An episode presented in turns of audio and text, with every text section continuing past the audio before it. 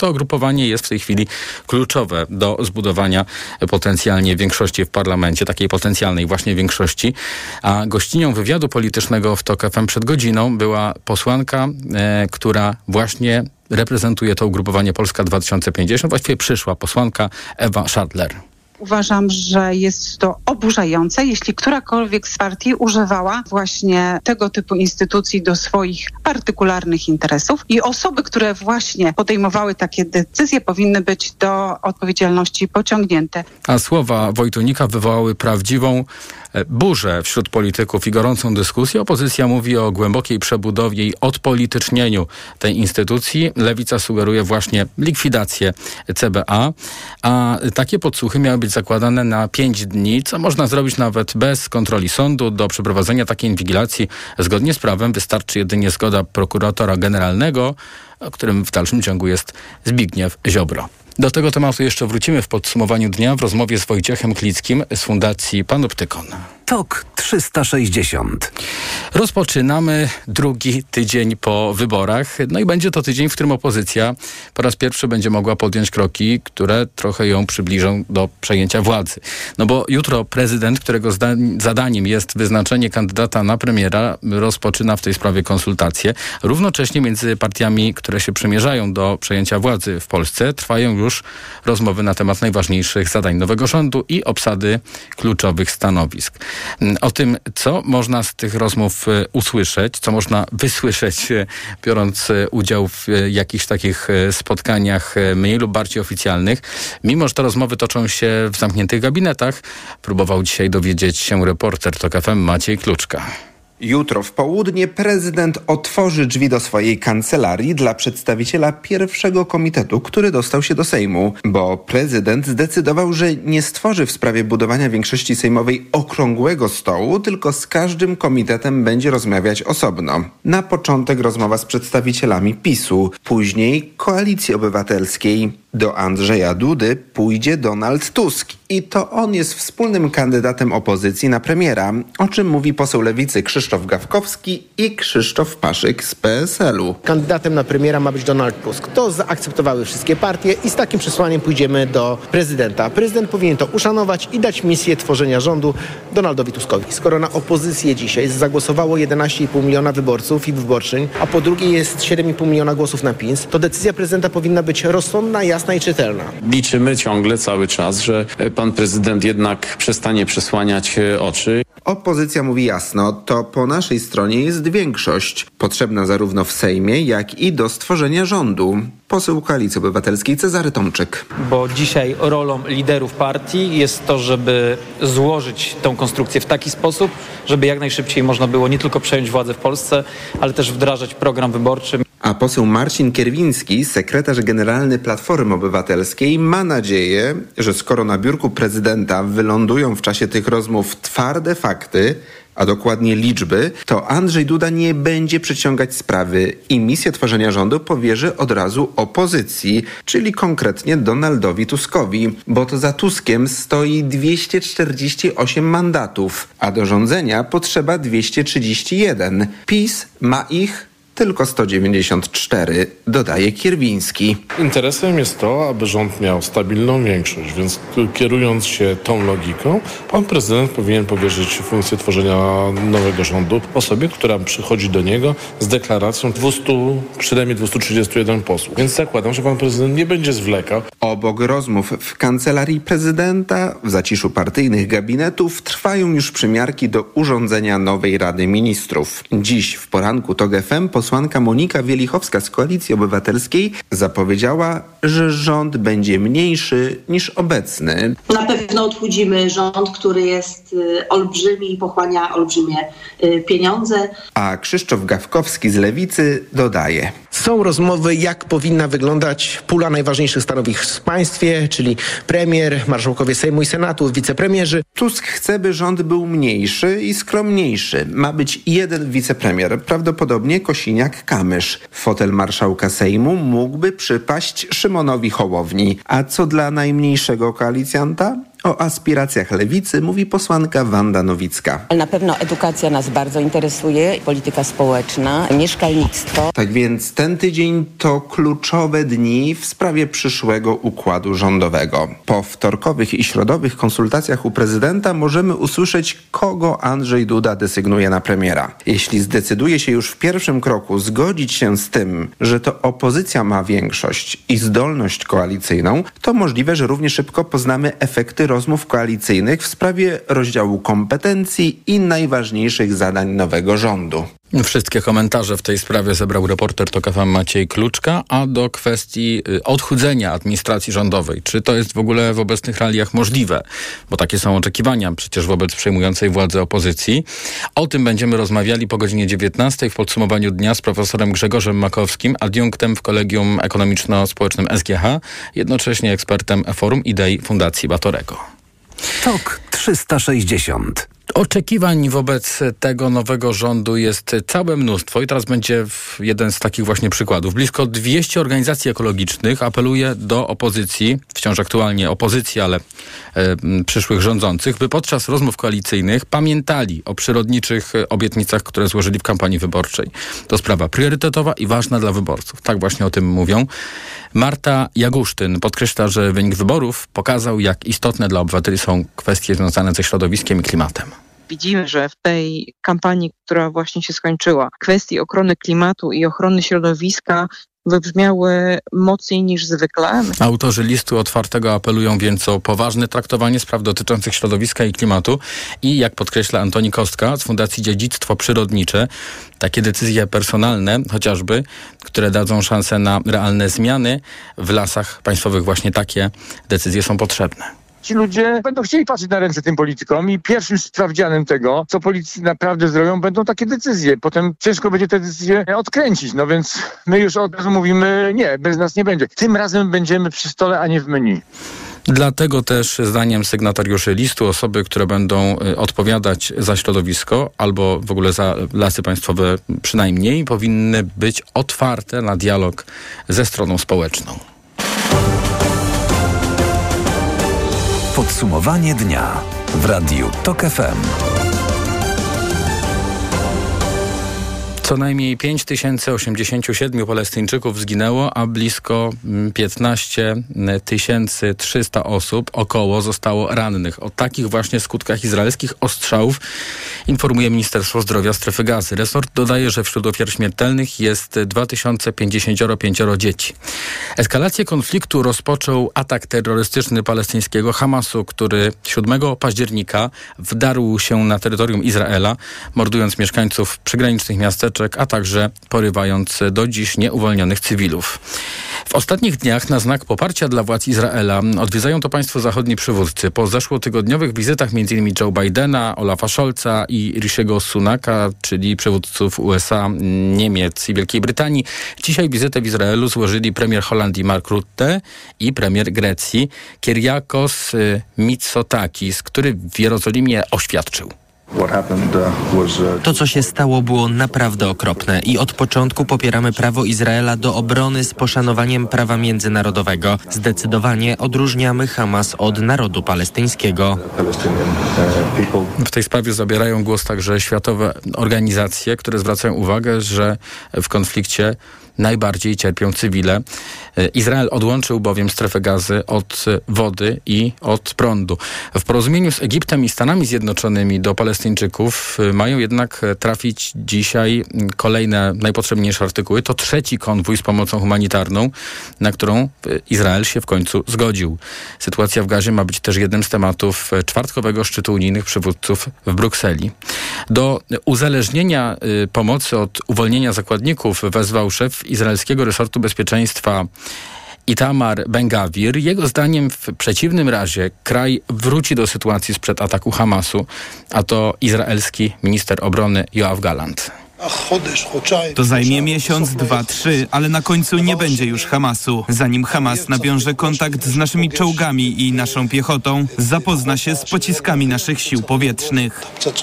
Izraelskie służby y, już utworzyły taką specjalną jednostkę, która będzie odpowiadała za, mm, jak to określają przedstawiciele służb, y, likwidowanie dowódców Hamasu, właśnie odpowiedzialnych za atak z 7 października. O sytuacji w strefie gazy mówił w TOK Jarosław Kociszewski z Fundacji Bezpieczeństwa i Rozwoju StratPoints i magazynu Nowa Europa Wschodnia Online. Północna Gaza jest zamieniana w Morze Ruin i co do tego nie ma wątpliwości. Większość cywili wydaje się, że uciekła. Nie wiemy do końca, bo to są coraz większe problemy z informacjami stamtąd, ze względu na trwające bombardowania i odcięcie internetu oczywiście. Natomiast z tego, co widać, to miejscowości na północ, na wschód od miasta Gazy powoli przestają istnieć, zamieniają się w rumowisko.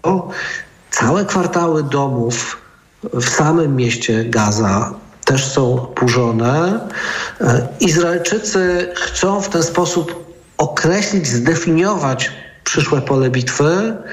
Pewnie wejdą najpierw na tereny rolnicze, bo zazwyczaj tak to się odbywa, czyli zajmą samą północ strefy gazy i jej wschód. Pewnie przebiją się na południe od miasta do Morza Śródziemnego po to, żeby odseparować obszar, o który następnie będą z Hamasem walczyć. I tutaj spodziewają się wielomiesięcznych e, walk. Gość TOK FM mówił też o sytuacji zamieszkujących strefę gazy cywilów setki tysięcy ludzi, którzy stamtąd uciekły, uciekli, znajdują się na południu strefy gazy, w miejscu kompletnie nieprzystosowanym do tego. I tutaj niezbędna jest pomoc humanitarna, ogromna pomoc humanitarna, po to, by katastrofa, która dzieje się i będzie się działa w mieście Gaza, również nie przerodziła się jakąś koszmar humanitarny na południu. Usłyszeliśmy w audycji połączenie. Jeszcze dodajmy, że Waszyngton naciska w tej sprawie na Izrael, by ten y, opóźnił planowaną interwencję lądową w strefie gazy. Według CNN miałoby to y, umożliwić y, uwolnienie właśnie większej liczby z przetrzymywanych przez Hamas ponad 200 zakładników. A całą rozmowę na ten temat znajdą Państwo w podcastach na tok.fm.pl i w naszej aplikacji mobilnej. TOK 360. Ukraina otrzymała kolejną, dziewiątą już transzę pomocy z Unii Europejskiej w wysokości 1,5 miliarda euro. O tym informuje premier Ukrainy Denis Szmychal. Ogółem to unijne wsparcie dla Ukrainy wyniosło w tym roku 18 miliardów. Są to pieniądze nie na prowadzenie wojny, a na y, utrzymanie państwa. Ukraina stara się w miarę normalnie funkcjonować mimo trwających y, walk, no ale te walki przecież cały czas trwają i w tej chwili wszystkie oczy Rosjan i Ukraińców, także świata zachodniego skierowane są na Awdijiwkę. O tym właśnie mówił w TOK FM Mariusz Cielma z miesięcznika Nowa Technika Wojskowa bo trochę z zaskoczenia, ale kilkanaście dni temu e, Rosjanie rozpoczęli taką operację ofensywną e, w rejonie tego miasteczka. To można powiedzieć, że są no, bardzo bliskie odległości do Doniecka. Rosjanie zapewne chcieli wykorzystać sytuację, jaką mają w, w rejonie tego miasteczka. Chodzi o to, że zarówno na północ, jak i na południe od niego mają takie no, daleko wysunięte ramiona. No, można powiedzieć, że liczyli na to, że w dosyć łatwy sposób uda im się okrążyć to miasteczko, zmusić Ukraińców Do wycofania się no, kilkanaście nawet kilometrów e, z zajmowanych dotychczas e, pozycji. E, no i tym samym no, to oni odniosą sukces, że tak powiem, tego drugiego półrocza 2023 roku. Niestety nie widać też e, aktualnie większych sukcesów w wykonaniu ukraińskiej armii prowadzącej w południowej części kraju kontrofensywę. Mówimy o no, naprawdę dużych stratach rosyjskich, którzy próbu, próbują zamknąć to, to okrążenie. Tam jest kilkanaście kilometrów, jakie muszą Rosjanie pokonać, a dotychczas pokonali raptem może dwa, trzy kilometry, więc tutaj raczej możemy mówić o tym, że Ukraińcy no, z sukcesem powstrzymują e, ten, ten e, wysiłek e, rosyjski. Jeden z nielicznych tak, w, tym, w tym okresie. Powiedział gość Jakuba Janiszewskiego, do skutecznych działań ukraińskiej armii należą punktowe ataki z wykorzystaniem nowoczesnej zachodniej broni. Autorzy blogu Oryx, który dokumentuje straty Rosji w sprzęcie w wojnie z Ukrainą, potwierdzili zniszczenie dziewięciu rosyjskich śmigłowców w ubiegłotygodniowych atakach na lotniska w Berdiańsku i Ługańsku, o których oczywiście mówiliśmy także w TOK 360. A w obu tych przypadkach wykorzystano słynne już pociski balistyczne Atacams, które mają zasięg 160 kilometrów. A do tych kwestii związanych z trwającą także zarówno w przypadku Izraela, jak i Ukrainy, wojny informacyjnej, jeszcze będziemy wracać w podsumowaniu dnia. Moją i Państwa gościnią będzie dr Paulina Piasecka, dyrektorka Centrum Badań nad Terroryzmem Kolegium Civitas. Będziemy właśnie rozmawiali o tym, jak wygląda wojna informacyjna na linii Izrael-Hamas, a także o takich pewnych wysiłkach Ukrainy, która się próbuje przebić przez tę właśnie e, wojnę informacyjną czy szum informacyjny e, w sieci e, z takimi informacjami, które będą zwracały uwagę właśnie na potrzeby także tego kraju. A tuż przed godziną 19 moim i Państwa gościem już w zupełnie innej sprawie będzie Jakub Faryś, prezes Polskiego Związku Przemysłu Motoryzacyjnego. Zapytamy, jak to będzie w Polsce z elektrykami, z ich sprzedażą. TOK 360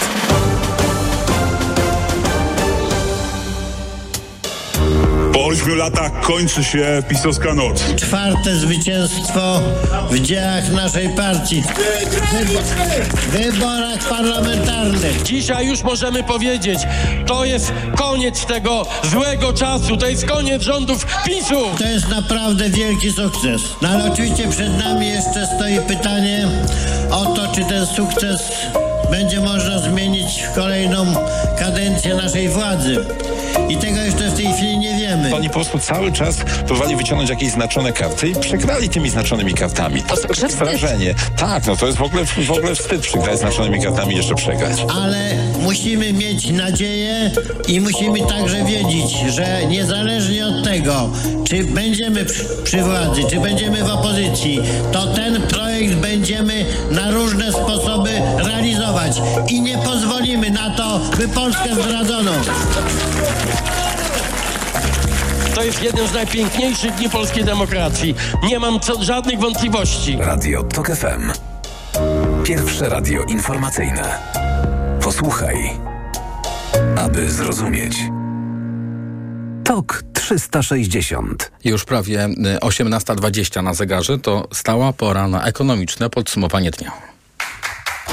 Na program zaprasza sponsora, operator sieci Play, właściciel oferty dla firm. Play. Ekonomia 360. Wojciech Kowalik. Stan finansów publicznych jest bardzo zły, ale Polsce w żadnym wypadku nie grozi bankructwo. Tak uważa ekonomista profesor Witold Orłowski, który był dziś gościem magazynu EKG. Ekonomista zachęca polityków z przyszłej koalicji rządowej do powołania specjalnej komisji, która zbadałaby rzeczywisty stan polskich finansów. O szczegółach Tomasz Setta. Szacunkowe wykonanie budżetu czy finansowy plan państwa na kolejny rok to informacje, które znamy, ale są też znaki zapytania. Chodzi na przykład o pełną skalę rządowych wydatków na zbrojenia. Przypadkiem dowiadywaliśmy się na przykład z koreańskich gazet, z koreańskiej telewizji, że właśnie minister obrony zawarł, Kontrakt, zaciągnął kredyt na na, na, kilkadziesiąt miliardów złotych. W Stanach nie mam pojęcia ile. No, znam szacunki, że to jest 200 miliardów złotych. Mówi profesor Witold Orłowski, główny doradca ekonomiczny Jak dodaje, sytuacja finansów jest trudna, a informacja o nich niepełna, ale mówienie w tym kontekście o bankructwie Polski czy braku pieniędzy to zwykła przesada. Sytuacja jest bardzo zła i trzeba o tym powiedzieć. Natomiast no nie należy mówić, że mamy katastrofę, bo katastrofy nie mamy. No Polska nie jest Grecją w tym sensie, że nie mamy twardej waluty, dług jest niski, możemy cały czas pożyczać na coraz gorszych warunkach, ale oczywiście możemy. Zdaniem ekonomisty obecny stan finansów powinna zbadać specjalna komisja, a raport z jej prac powinien trafić do opinii publicznej. Tomasz Setta, TOK FM.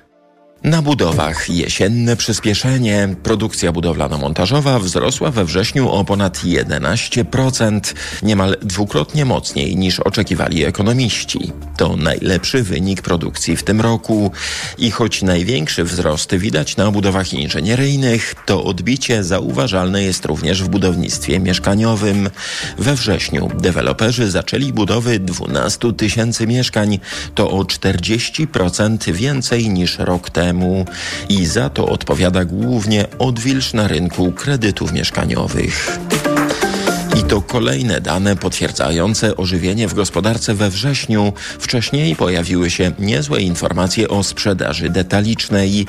Znów chętniej zaglądamy do portfeli na zakupach, choć to na razie ostrożny optymizm, mówił w TOK FM Piotr Kalisz, główny ekonomista banku City Handlowego. W momencie, kiedy weszliśmy już w, w tą fazę, kiedy płace rosną szybciej niż inflacja, konsumpcja zaczyna odbijać, bo konsumpcja była tym czynnikiem, który tak, tak naprawdę spowodował recesję w Polsce, znaczy spadek konsumpcji. W momencie, kiedy inflacja bardzo szybko rośnie, no to płace nie są w stanie nadążyć, no i to w naturalny sposób e, no, Polaków nie było stać na kupowanie tak realnie tyle samo, e, co wcześniej. Teraz wchodzimy w tą fazę, kiedy płace realnie zaczynają rosnąć. W, w najbliższych miesiącach będą te wzrosty no, 2-3%. To już dosyć dużo, takie rok do roku wzrosty. E, więc myślę, myślę, że to daje tak, taką podstawę do tego, żeby być bardziej optymistycznie nastawionym, jeżeli chodzi o wzrost w Polsce. I choć ten rok gospodarka ma zakończyć na symbolicznym tylko plusie, to w przyszłym może przyspieszyć do okolic 3% wzrostu. Tu Radio Tok FM, pierwsze radio informacyjne. Znane są już warunki, na jakich miałyby zostać wydłużone na przyszły rok wakacje kredytowe. Projektem ma zająć się rząd, a zakłada, że ci, których kwota kredytu nie przekracza 400 tysięcy złotych, będą mogli z wakacji korzystać bez zmian, a ci, którzy pożyczyli od 400 do 800 tysięcy, tylko kiedy rata przekroczy połowę dochodu gospodarstwa domowego. Problem polega jednak na tym, że projekt do końca roku musiałby przejść jeszcze całą procedurę legislacyjną, a więc Sejm i Senat. Na końcu jest prezydencki podpis. Wszystko będzie już zależało od nowej koalicji rządzącej. Rosyjska gospodarka wprawdzie zwalnia, ale wciąż radzi sobie jeszcze całkiem nieźle. Wszystko dlatego, że rosyjskie władze w czasie wojny z Ukrainą i w obliczu międzynarodowych sankcji pompują w gospodarkę potężne pieniądze, a są to rezerwy z eksportu ropy i gazu odkładane w ubiegłych latach, a także pieniądze z nakładanych na firmy i obywateli kolejnych podatków, zauważała w TOK FM Iwona Wiśniewska z Ośrodka Studiów Wschodnich. To widzimy absolutnie, że Kreml jest gotów na długą wojnę. E, rezerw e, na tą długą wojnę niekoniecznie mu starczy. To, co robi w zasadzie od zeszłego roku już, to jest oczywiście ściąganie pieniędzy z biznesu i od obywateli, bo e, ilość nowych podatków, jakimi został obłożony biznes, no to jest no, naprawdę imponujący i oczywiście nie ma limitu, bo praktycznie co miesiąc słyszymy o nowych pomysłach Ministerstwa Finansów, jak obłożyć nowymi podatkami biznes. Oczywiście no jest druga sprawa, to jest obywa są obywatele, którzy są bardzo cierpliwi, bo tym głównym podatkiem nakładanym, nakładanym na obywateli to jest przede wszystkim inflacja, ale już też widzimy e, rosnące wszelkie taryfy komunalno-mieszkaniowe. E, oprócz tego taryfy na gaz. Unia Europejska pracuje tymczasem nad kolejnym, dwunastym pakietem sankcji na Rosję. Tym razem mogłyby uderzyć w potężny i finansujący wojnę w Ukrainie sektor wydobycia i sprzedaży diamentów, w którym Rosja jest światowym potentatem. 4 zł 46 groszy, tyle kosztuje dziś euro, frank po 4,70, dolar 4,20, a funt po 5,12.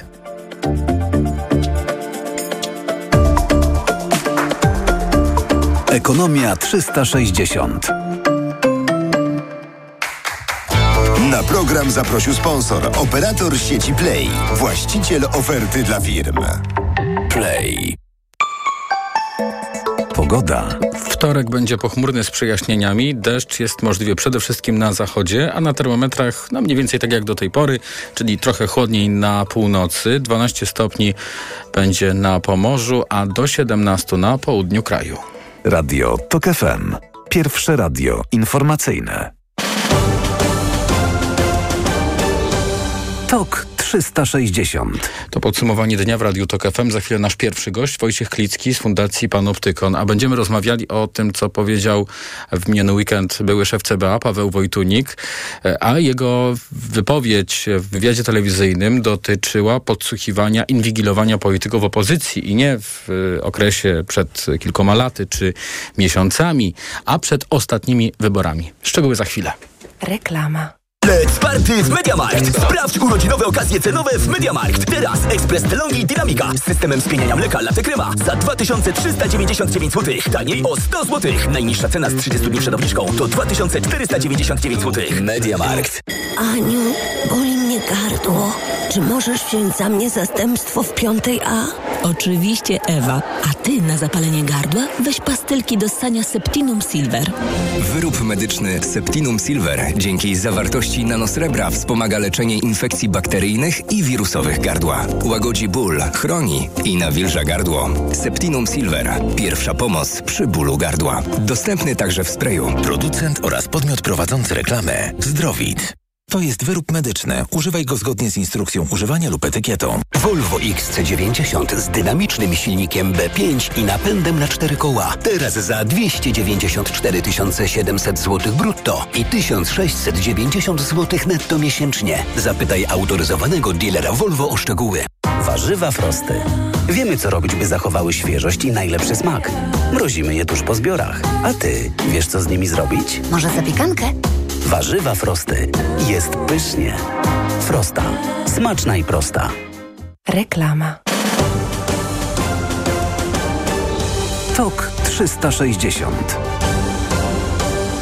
Minister, koordynator służb specjalnych, jednocześnie szef MSWiA Mariusz Komiński, no, w pewnym sensie zabrał głos, czy zajął stanowisko w sprawie, o której mówił w miniony weekend były szef CBA Paweł Wojtunik. Mianowicie Kamiński poinformował, że CBA e, wysyła do prokuratury m, zawiadomienie dotyczące zniesławienia tej właśnie służby. A w miniony weekend Paweł Wojtunik, e, były szef Centralnego Biura Antykorupcyjnego, powiedział, że e, z jego informacji, a ma je z kilku źródeł, wynika, że mogło dojść do podsłuchiwania polityków opozycji, inwigilowania ich. W tej sprawie decyzja miała zapaść tuż przed ostatnimi wyborami. Już teraz razem z nami Wojciech Klicki z Fundacji Panoptykon. Dobry wieczór, witam w Radiu Tok FM. Dobry wieczór. I chciałem zapytać, czy to działanie, czyli zawiadomienie o zniesławieniu, pana tutaj uspokaja jako odpowiedź, że nie było żadnej inwigilacji? Nie. Absolutnie mnie nie uspokaja, e, ponieważ e, to zawiadomienie złożone jest przez służbę specjalną do prokuratury, której przełożonym kierownikiem wciąż jest pan minister Zbigniew Ziobro. Ten sam minister, który musiał akceptować wnioski o kontrolę, pod, o kontrolę operacyjną, czyli podsłuchy, o których mówił Paweł Wojtunik. Innymi słowy, jeśli prawdą jest, że CBA nadużywało uprawnień, nadużywało ich wspólnie z prokuraturą. A prokuratura nie jest tą instytucją, która może, czy będzie w ogóle w jakikolwiek sposób zainteresowana tym, żeby tę sprawę dogłębnie wyjaśnić. Przy czym muszę tylko doprecyzować, dzisiejsza prokuratura, prokuratura, której kierownikiem jest prokurator generalny Zbigniew Ziobro. Na co by pan tutaj zwrócił uwagę? Bo w sobotę określone informacje trafiły do opinii publicznej w zasadzie w formie pytań, bo tutaj były szef CBA zadbał o to, był, był taki precyzyjny w swojej wypowiedzi, zadbał o to, żeby to miało charakter pytań do szefów służb. No ja t- tak to właśnie odczytuję. I proszę powiedzieć, co z tego wynika?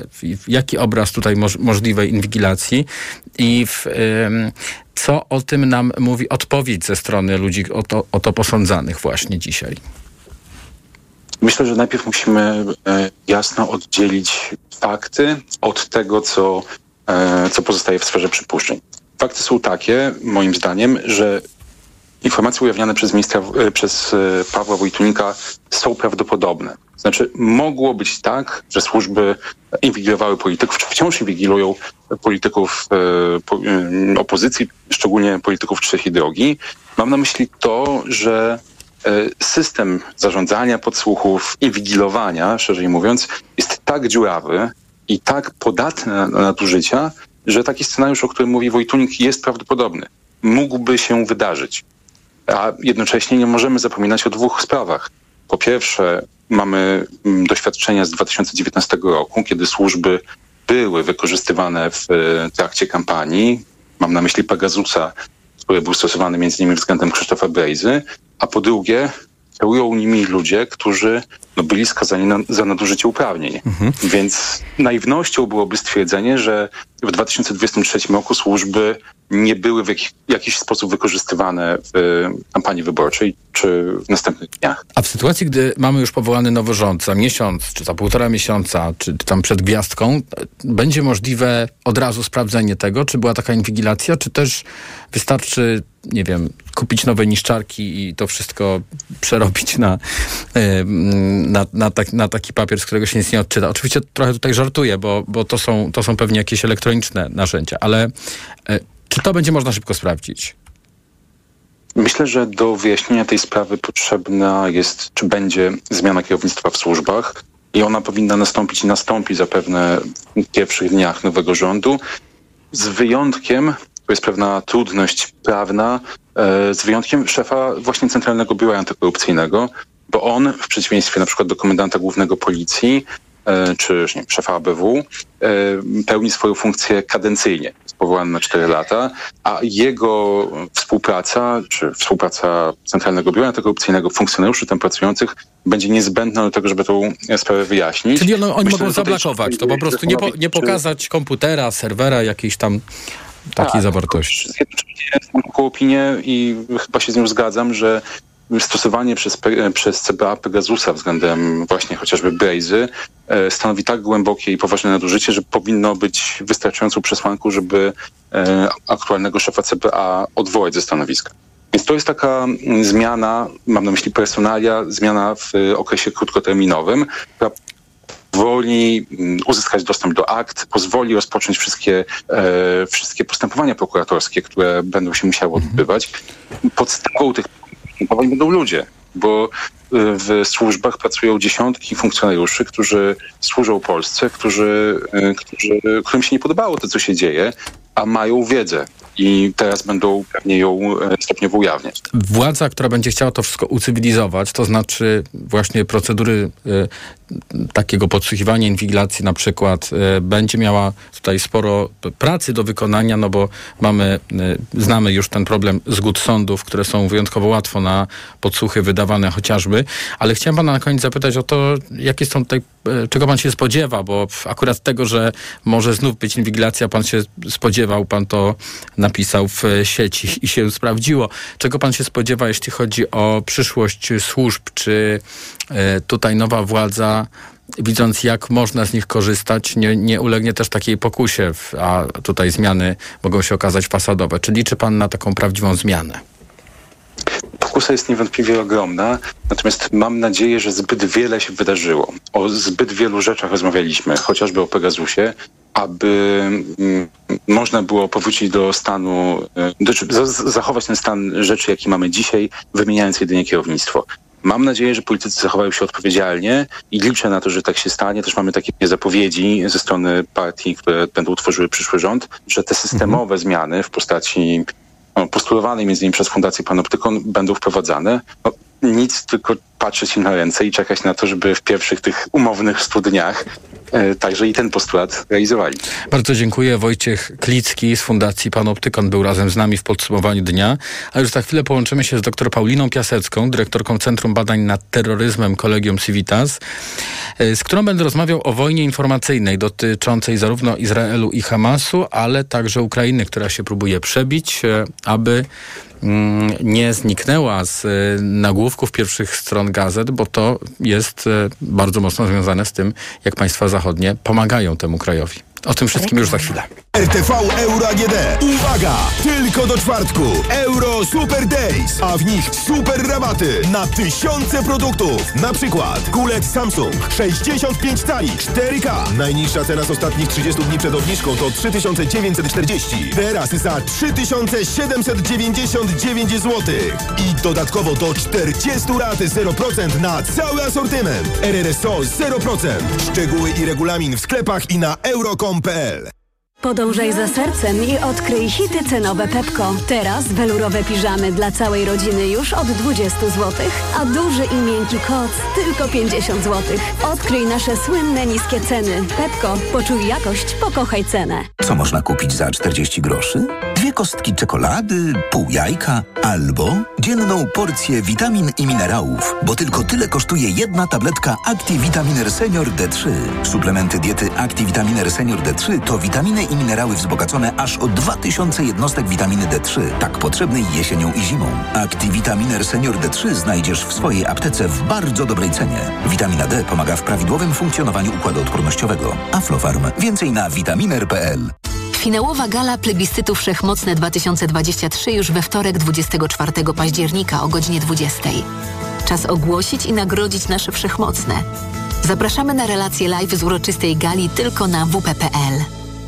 Uwaga, maturzyści i rodzice! Nowa matura już od dziś z Dziennikiem Gazetą Prawną. Najnowsze testy i arkusze egzaminacyjne z odpowiedziami i punktacją do zadań. Dziś z gazetą Matura z języka polskiego, jutro z matematyki, w środę matura z języka angielskiego. Książki dostępne też na sklep infor.pl. Przepraszam, coś pani zgubiła. Mój magnes, bardzo dziękuję. Suplement diety Neomak Forte D3. Magnes. Może stąd to przyciąganie. Ja też biorę magnes. Sporo nas łączy. Łączy to Neomak Forte D3, dużą dawkę magnezu i aż 2000 jednostek witaminy D. Kosztuje 2 zł więcej niż Neomak Forte, a daje mi świetną odporność. Przekonała mnie pani. Zmieniam swój magnes na Neomak Forte D3. To może teraz ja przekonam panią, żebyśmy poszli na kawę. Chyba, że jest pani odporna również na mnie. Neomak Forte D3. Więcej niż magnes. Aflofarm.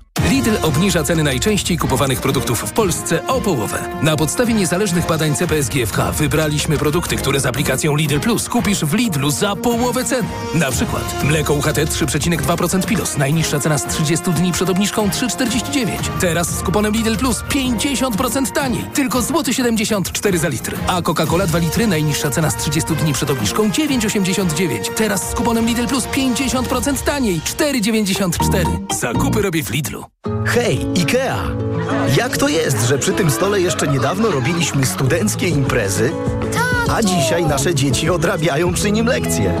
Nasze meble są takie dzięki solidnemu wykonaniu w polskich fabrykach, bo co piąty produkt IKEA dostępny na świecie powstaje właśnie tutaj. Współpracujemy już od 62 lat, żeby razem tworzyć IKEA. Dobrze pomyślane i dobrze wykonane. Tak, Polsko. To znaczy dziękujemy. IKEA. Lepiej pomyślany dom. Kochanie, coś mnie bierze. Czy mamy witaminę C? Ale tę naturalną, jest grynowita acerola? Często słyszę te pytania, bo moja rodzina uwielbia tabletki do ssania Greenowita Acerola. Dlaczego? To suplement diety z witaminą C w 100% naturalną. Zawiera ekstrakt z aceroli, który wspiera odporność mojej rodziny. Dodatkowo nie zawiera cukru i jest Przypyszna! Grinowita acerola. Odporność z natury. Zdrowit. Poznaj mega sposoby na oszczędności w Rosmanie. Teraz m.in. wszystkie farby do włosów Sajos Oleo Intense za 19,99. Najniższa cena z 30 dni przed obniżką 22,99. Mega Ci się opłaca. Rosmanie. Reklama. TOK 360. Izraelskie wojsko przygotowuje się do lądowej e, inwazji, do zajęcia e, części terenów strefy gazy, czy w, ogóle całej tej enklawy. Władze Izraela zgadzają się na pomoc humanitarną e, dla ludności cywilnej w strefie gazy, choć po bardzo długich namowach. No i na Bliskim Wschodzie tym samym rośnie napięcie, ryzyko rozlania się konfliktu, czemu próbują zapobiec zachodni przywódcy. Nie ma dnia, żeby któryś z nich nie udał się z podróżą e, na Bliski Wschód. E, A o wojnie informacyjnej, która odbywa się właściwie równolegle, nieodłącznie już w tej chwili, będę rozmawiał z dr Pauliną Piasecką, dyrektorką Centrum Badań nad Terroryzmem Kolegium Civitas. Dzień dobry, e, witam w podsumowaniu dnia. Dobry wieczór, właściwie już. Dobry wieczór, panie redaktorze, dobry wieczór państwu. Chciałem panią zapytać na wstępie, jak wygląda właśnie ten informacyjny front? Co tutaj się dzieje, bo znamy takie obrazki właśnie z tych minionych kilku tygodni, kiedy to e, zarówno strona izraelska pokazywała jakieś takie makabryczne zdjęcia e, w sieci, które pokazują, co się wydarzyło po ataku Hamasu, jak i pokazywane są obrazki ze strefy gazy. Tak, jak najbardziej obydwie strony będą intensywnie wykorzystywać właściwie tak naprawdę wszystkie dostępne sobie kanały, bo zapewnienie sobie przewagi informacyjnej nie tylko w postaci lepszego rozpoznania przeciwnika, ale także zbudowania większego wsparcia ze strony nie tylko własnego społeczeństwa, ale i społeczności międzynarodowej jest jednym z niezbędnych warunków do tego, żeby skutecznie prowadzić jakiekolwiek działania bojowe. Więc po obydwu stronach można się spodziewać wszelkich chwytów, e, jeżeli mhm. chodzi o zdobywanie takiego poparcia. A co pani tutaj obserwuje w ogóle nowego? Jak, e, czy można porównać, jak sobie e, radzi Izrael w, w postaci, no nie wiem, być może jakichś takich oficjalnych czynników, być może mniej oficjalnych, a jak sobie sobie y, powiedzmy radzi z tym ta, ta druga strona? Czy to można jakoś zróżnicować? Y, no, no bo każdy taki kolejny konflikt i każda wojna informacyjna trochę się różni od siebie, prawda? Różni się niewątpliwie. My przede wszystkim tutaj musimy brać pod uwagę mm, różnice pomiędzy narracjami, które przykładamy do państw, a tymi, które przykładamy do aktorów, które państwami nie są. Przecież tak naprawdę jedna z najsilniejszych takich osi narracji w tym konflikcie to jest to, co komu wolno uczynić w rewanżu, w odwecie. E, I jedna z najsilniejszych również narracji towarzyszących tak naprawdę tym rozważaniom to jest różnica pomiędzy państwem a organizacją terrorystyczną. To, co trzeba podkreślić, z czym zawsze będą miały problem państwa w takich sytuacjach, to jest to, że państwa są związane rozmaitymi mhm. regulacjami o charakterze prawnym na przykład, które nie pozwalają im na wszystkie chwyty. No dobrze, to w, w takim razie y, Hamas łamie jakieś zasady, których nie łamie Izrael tutaj? Nie sądzę, żeby dzisiaj można było udzielić wprost takiej odpowiedzi, zwłaszcza, że tak naprawdę w te konflikty zaangażowani są również obywatele i zaangażowani są również ludzie, którzy na własną rękę um, prowadzą tego rodzaju dziennikarstwo obywatelskie, że można kształtują opinie i rozpowszechniają informacje bardzo często bez wcześniejszego weryfikowania ich niestety. Mhm. A jeśli chodzi o specyfikę zarówno izraelską, jak i mm, specyfikę y, strefy gazy, w przywódców Hamasu, w przypadku Izraela to y, też się wiąże z jakimiś regulacjami, to znaczy do czego mają dostęp y, ludzie, którzy korzystają z sieci w Izraelu, a do czego mają dostęp w strefie gazy. Czy pod tym względem strefa gazy to jest jakiś taki wolny obszar, gdzie żadne treści na przykład nie są blokowane? Ja myślę, że przede wszystkim należy zwrócić uwagę na to, że te narracje tak naprawdę one bardzo często odzwierciedlają w tym konflikcie mm, Izrael versus Hamas, bo przecież właściwie tak naprawdę nie Izrael versus strefa gazy, tylko versus Hamas. To są narracje, które oparte są o bardzo silnie tradycyjne rozróżnienie mówiące o tym, że organizacje terrorystyczne zawsze będą próbowały kształtować swój własny obraz jako bojowników o wolność, podczas kiedy państwa będą zawsze próbowały określać mm, organizacje terrorystyczne mianem po prostu zbrodniarzy, morderców i przestępców. I to jest tak naprawdę najważniejsza różnica pomiędzy tymi narracjami, poza ewentualnie kształtowaniem nastawienia opinii publicznej ze względu na mniej lub bardziej krwawe obrazki, które są pokazywane w mediach. Czy w tym wszystkim e, ginie gdzieś sprawa wojny w Ukrainie? Na pewno um, dla bardzo wielu osób staje się ona kwestią drugoplanową. Zresztą um, rosyjski reżim bardzo ładnie ją rozgrywa. To znaczy jedną z takich um, nitek dezinformacyjnych, które pojawiły się podczas konfliktu e, w strefie gazy, to była nitka dotycząca tego, że Ukraina wspiera Hamas za pomocą przekazywania broni, która została dostarczona na Ukrainę w celu bronienia się przed inwazją rosyjską. I tam nawet były takie wypowiedzi wprost um, Miedwiediewa, który powiedział, że proszę bardzo, teraz Amerykanie, czy jesteście zadowoleni z tego, że nazistowski reżim w Ukrainie przekazuje um, Hamasowi broń um, po to, żeby zabijać obywateli Izraela. Mhm. A jakie mogą być skutki tego działania? Czy tutaj jakby Rosjanie mogą być skuteczni, albo po prostu, czy y, w, y, Ukraina straci w, y, jak, w jakiejś części poparcie ze strony społeczności międzynarodowej, w, czytaj społeczeństw zachodnich? Tego bym się nie omawiała, obawiałabym się natomiast odwrócenia uwagi właśnie od konfliktu w Ukrainie. My nie jesteśmy specjalnie emocjonalnie nastawieni do rzeczy, które wydarzają się daleko od nas, a w momencie, w którym zaczynają się dziać zgodnie z zasadą bliższa ciału koszula, rzeczy, które są dla nas istotne, e, to zaczynamy siłą rzeczy przenosić e, punkt swojego skupienia. W wypadku jakichkolwiek konfliktów w obszarze Bliskiego i Środkowego Wschodu natychmiast przypominają się konsekwencje jakichkolwiek destabilizacji w tym obszarze, zakłócenia w na przykład cenie baryłki ropy naftowej, e, potencjalna łatwopalność tego regionu i z naszego punktu widzenia widzenia na przykład Rzeczypospolitej Polskiej wprost, zmiana skupienia Stanów Zjednoczonych, czyli na przykład skupienie się właśnie na konflikcie izraelsko-palestyńskim zamiast na rosyjskiej inwazji w Ukrainie. I to może być kwestia nie tylko percepcji, ale także realnego zmartwienia o charakterze strategicznym. Doktor Paulina Piasecka, dyrektorka Centrum Badań nad Terroryzmem, Kolegium Civitas, była razem z nami w podsumowaniu dnia. A już za chwilę nasz kolejny gość, Jakub Faryś, prezes Polskiego Związku Przemysłu Motoryzacyjnego, którego będę pytał o elektryki w Polsce. Bo dane, które, z którymi mamy do czynienia, e, przeglądając różne portale dotyczące sprzedaży samochodów elektrycznych w Polsce, są niezbyt optymistyczne.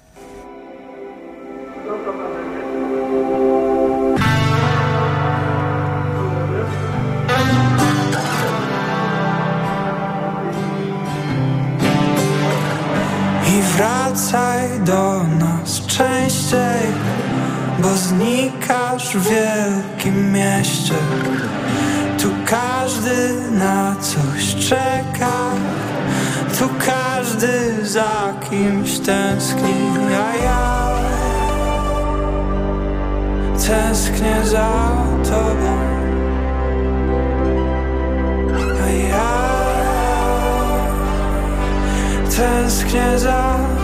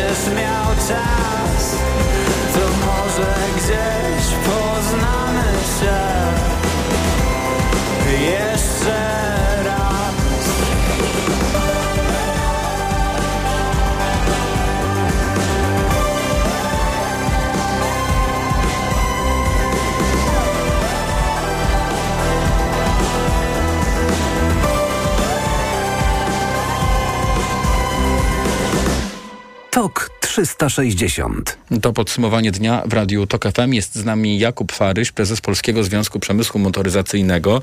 Dobry wieczór, witam w Radiu TOK FM. Dobry wieczór.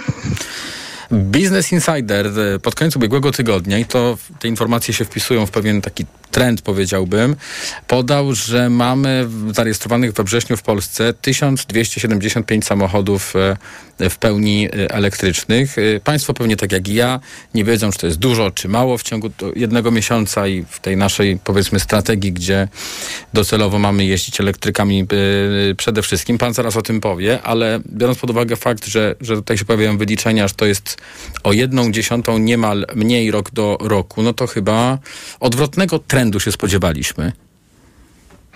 No tak. Yy, mm, poruszył pan, panie redaktorze, kilka ważnych obszarów, czy kilka ważnych rzeczy. Yy, po pierwsze, faktycznie to był pierwszy i jak do tej pory jedyny miesiąc, w którym odnotowaliśmy spadek rejestracji pojazdów bateryjnych, bo mówimy o samochodach osobowych, dlatego że w przypadku samochodów dostawczych ten wzrost był 40%, a patrząc na cały rok, yy, czy na te pierwsze 9 miesięcy, to było prawie 140% 10% wzrostu, ale jeżeli mówimy o samochodach osobowych, to też y, wzrost ilości zarejestrowanych bateryjnych pojazdów był ponad 50%. Y, Myślę, że to był taki jeden miesiąc. y, Właściwie zastanawialiśmy się y, z innymi ekspertami, co go spowodowało i mówiąc zupełnie szczerze, nie ma jakiejś jednej przyczyny, nie ma jakiegoś, jakiegoś jednego powodu, dla którego akurat w tym miesiącu ten, mm, ten wzrost był mniejszy, no bo on jest ciągle, natomiast wzrost był mniejszy niż w innych miesiącach.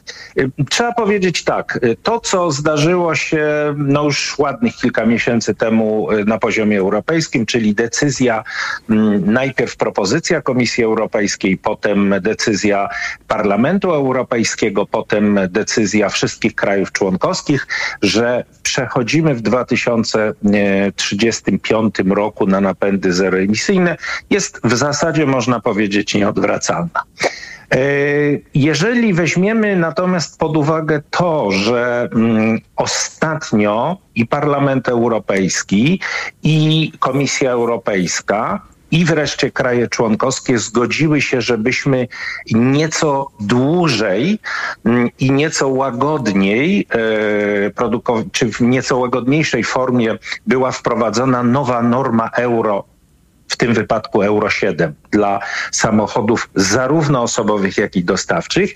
No jest to pewien sygnał, że Komisja Europejska dostrzega, że mm, rozwój elektromobilności, szczególnie elektromobilności, no ale też wodoromobilności nie jest taki, jak e, oczekiwano jeszcze kilka lat temu. No dobrze, to powiedzmy, jak na tym tle wygląda y, Polska, bo ja bym chciał się od pana dowiedzieć, y, czy tutaj są powody do niepokoju o nasz rynek motoryzacyjny, że się okaże, że elektryki są za drogie dla nas i będziemy mieli, tak jak niektórzy komentują, przewidują, też się niektórzy powołują na dane, że my będziemy mieli powtórkę z sytuacji, kiedy to głównie do naszego kraju do, docierają jakieś y, stare, czy, czyli używane, kilkunastoletnie elektryki, na które dopiero nas będzie stać. Niestety obawiamy się, że może pojawić się e, pewien problem. No może nie Europa kilku prędkości, bo to jest chyba za ostre sformułowanie, ale w tej chwili widać, że są trzy grupy państw. Pierwsza Na czele to skandynawskie na przykład kraje. Norwegia. Mhm. Dokładnie, gdzie ilość rejestracji jest y, bardzo, bardzo wysoka, bo kilkadziesiąt procent y, to są samochody y, elektryczne, te oczywiście po raz pierwszy rejestrowane. Druga grupa to na przykład Niemcy czy Francja, gdzie, ten, gdzie ta ilość jest dwucyfrowa, ale jeszcze ciągle z jedynką na początku. Zresztą średnia europejska to jest około 15%. No i trzecia grupa krajów, między innymi Polska, gdzie, te, gdzie mm, ilość rejestrowanych samochodów jest kilkuprocentowa w stosunku do wszystkich, bo w Polsce to jest mniej więcej 3,6%. Czyli widać, że to jest ciągle jeszcze mało. Przyczyn jest kilka, ale jeszcze może mm, do tego poprzedniego wątku dodam, że y, podobnie jest we Włoszech na przykład. Czyli to nie jest tak, że mm, te bogate, zamożne kraje, tam jest y, świetny wynik, a w tych y, no, biedniejszych jak Polska, czy, czy Rumunia, czy Czechy, czy Słowacja jest znacznie gorzej. Mm, Wydaje się, że y, trzeba zrobić bardzo dużo i myślę, że to powinno być troską między innymi władz europejskich, żeby no właśnie ta Europa kilku prędkości się nie pojawiła, żebyśmy my nie stali się miejscem, gdzie docierają stare samochody spalinowe. Na poziomie Bo- unijnym to, co będzie się działo i to, co się dzieje, tutaj widzimy wyraźnie, jaki jest trend, ewentualnie może dostosowywać prędkość tych zmian e, Unia Europejska. Ale u progu nowej kadencji rządu, już powoli niestety się zbliżamy do końca, ale chciałem, żeby pan się odniósł do tego, co tutaj może zrobić, mogą zrobić nowe polskie władze i czy, to może trochę żartobliwie być może pan potraktuje końcówkę tego pytania, czy Izera nas uratuje przed tym problemem?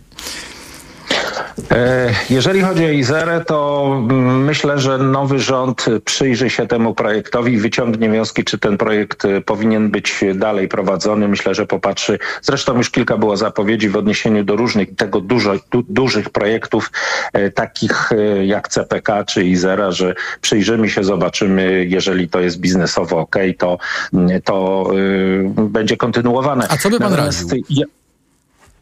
Yy, nie wiem, bo ja nie, bo ja nie znam. Za mało wiemy o yy, tym.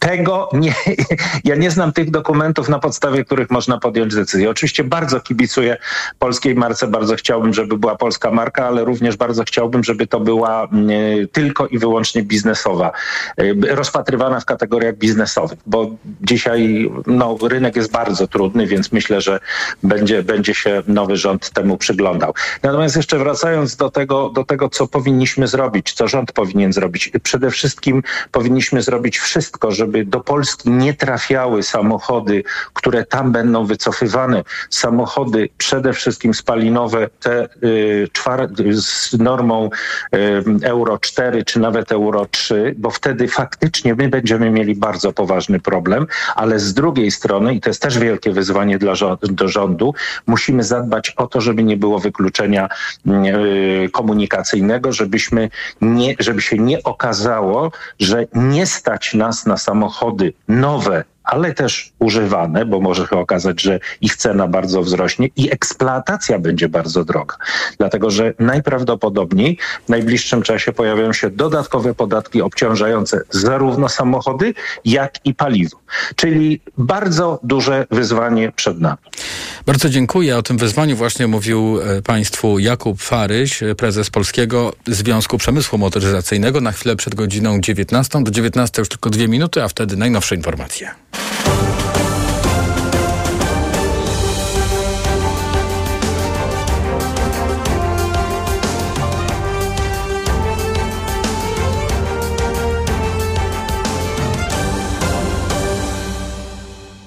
Reklama.